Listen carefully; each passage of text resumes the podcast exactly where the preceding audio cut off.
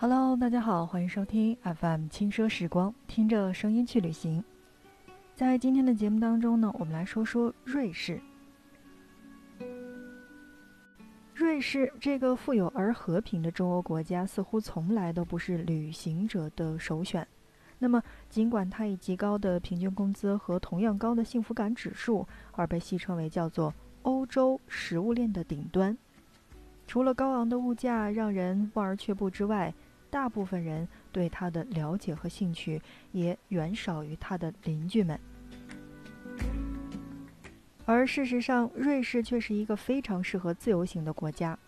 一则因为这里向来是治安良好的，二则是因为公共交通极其的方便，不仅四通八达，而且到站时间精准，一天之内多次换乘也不会觉得疲惫。而最重要的一点就是，瑞士虽然没有太多必去的打卡景点，但在每个或者说是人潮涌动，也或者说是这种偏僻宁静的地方，也都有惊艳的风景，也无怪乎很多地方都以“小瑞士”来标榜当地的景色之美。瑞士少有这种高大壮美的建筑物，更多的是以惊心动魄的山水吸引着来客。横跨七国的阿尔卑斯山脉常常就被看作独属于瑞士的地标，只因瑞士的山峦久负盛名，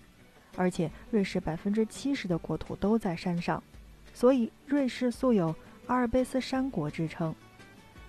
但每一座山又有独自的特点。少女峰气势磅礴，马特洪峰巍峨险峻，瑞吉山蔚然深秀，而罗什德内山是旷远开阔的。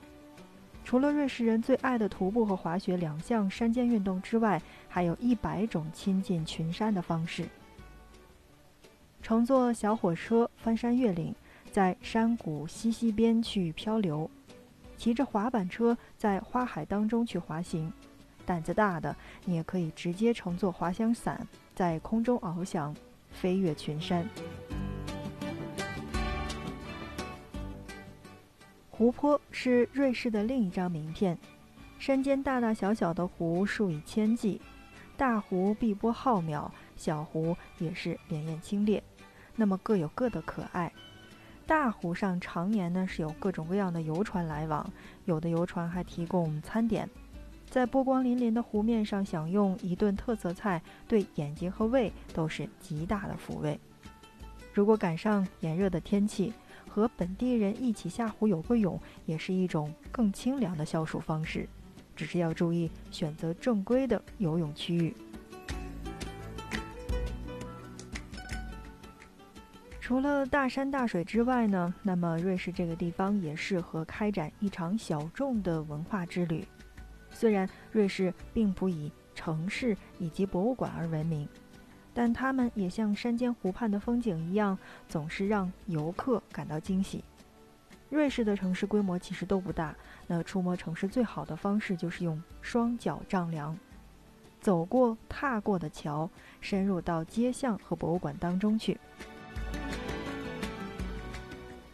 路过首都伯尔尼保存完好的中世纪老城和长达六公里的拱廊，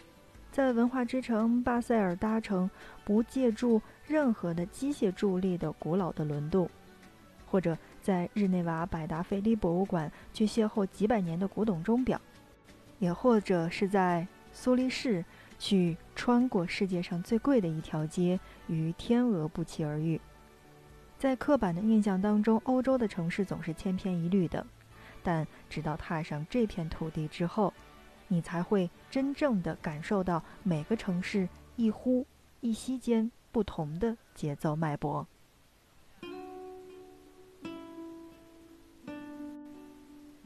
自然与城市交错，历史与未来共生，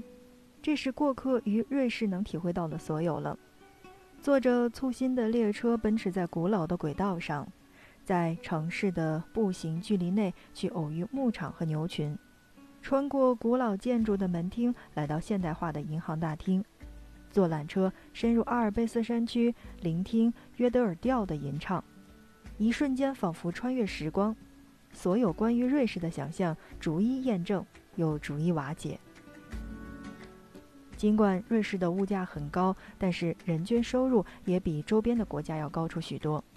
在最幸福的国家和最宜居地区排行榜上总是位居前列的。无论是来旅行还是在这边生活，那么能切身的去体会到瑞士人对于这片地方的极致的不懈追求。如果你第一次来到瑞士的话，那么不妨去计划一次徒步之旅，去近距离的接触瑞士人用生命去热爱的群山，坐一次观光火车，在湖上泛舟，或者干脆直接跳进湖里去游个泳。好的，正在收听到的是 FM 轻奢时光，听着声音去旅行。那在今天的节目当中呢，我们是来介绍瑞士这个国家。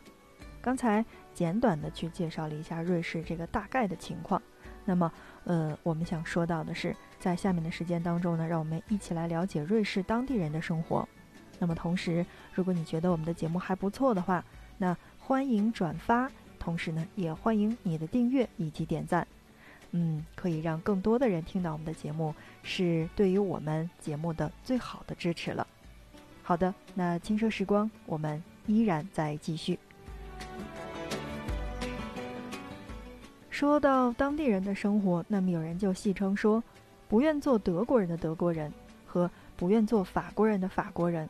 也包括不愿做意大利的意大利人凑在一起就成了瑞士人。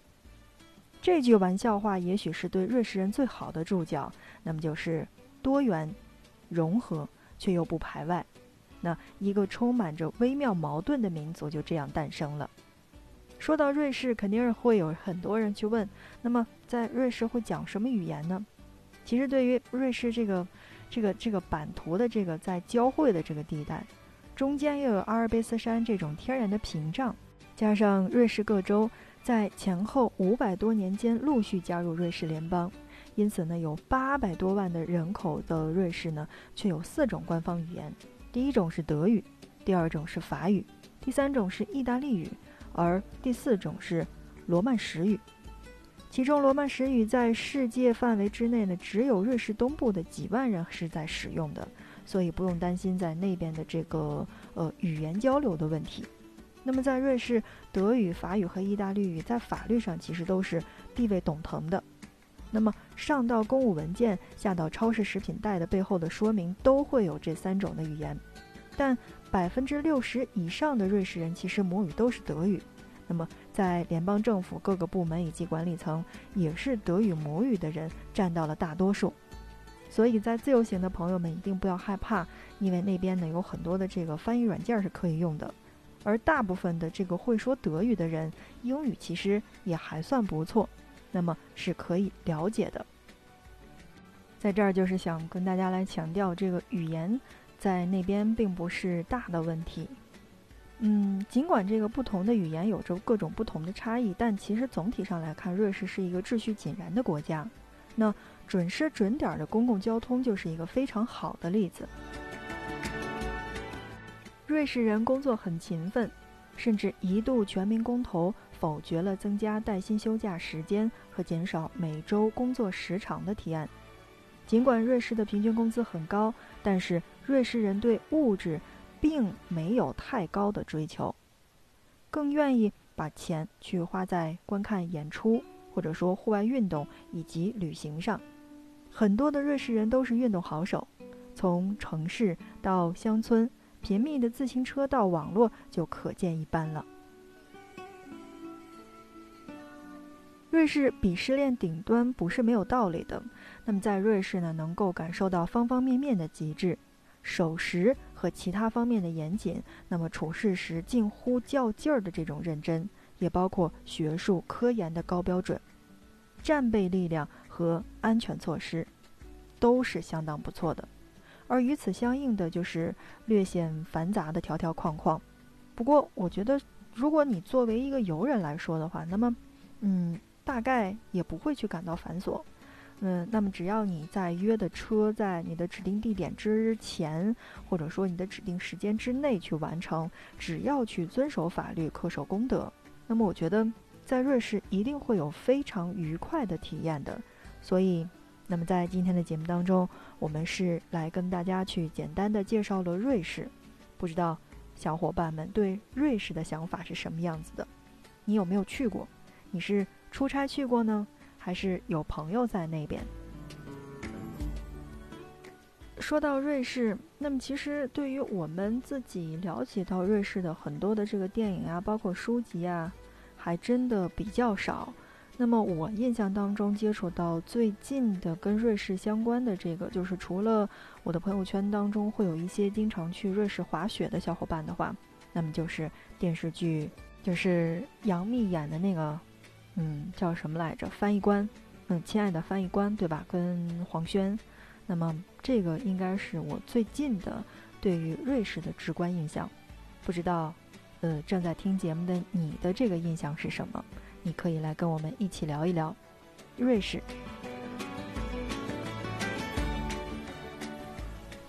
好的，那亲爱的小伙伴们，那不知道这一期的节目内容有没有帮助到你呢？或者说你对瑞士有没有什么样的想法？你有去过瑞士吗？你身边的朋友有去过瑞士的吗？如果有的话，那可以来留言来告诉我们你印象当中的瑞士是什么样子的。那么同时，如果你觉得这一期节目还不错的话，欢迎你的转发以及点赞，因为呢，你的转发点赞是对我们节目的最大的支持。这样的话，可以给我们增加流量，让更多的人听得到。好的，那看看时间，我们今天的节目就是这样了。感谢你的收听，我们下一期不见不散。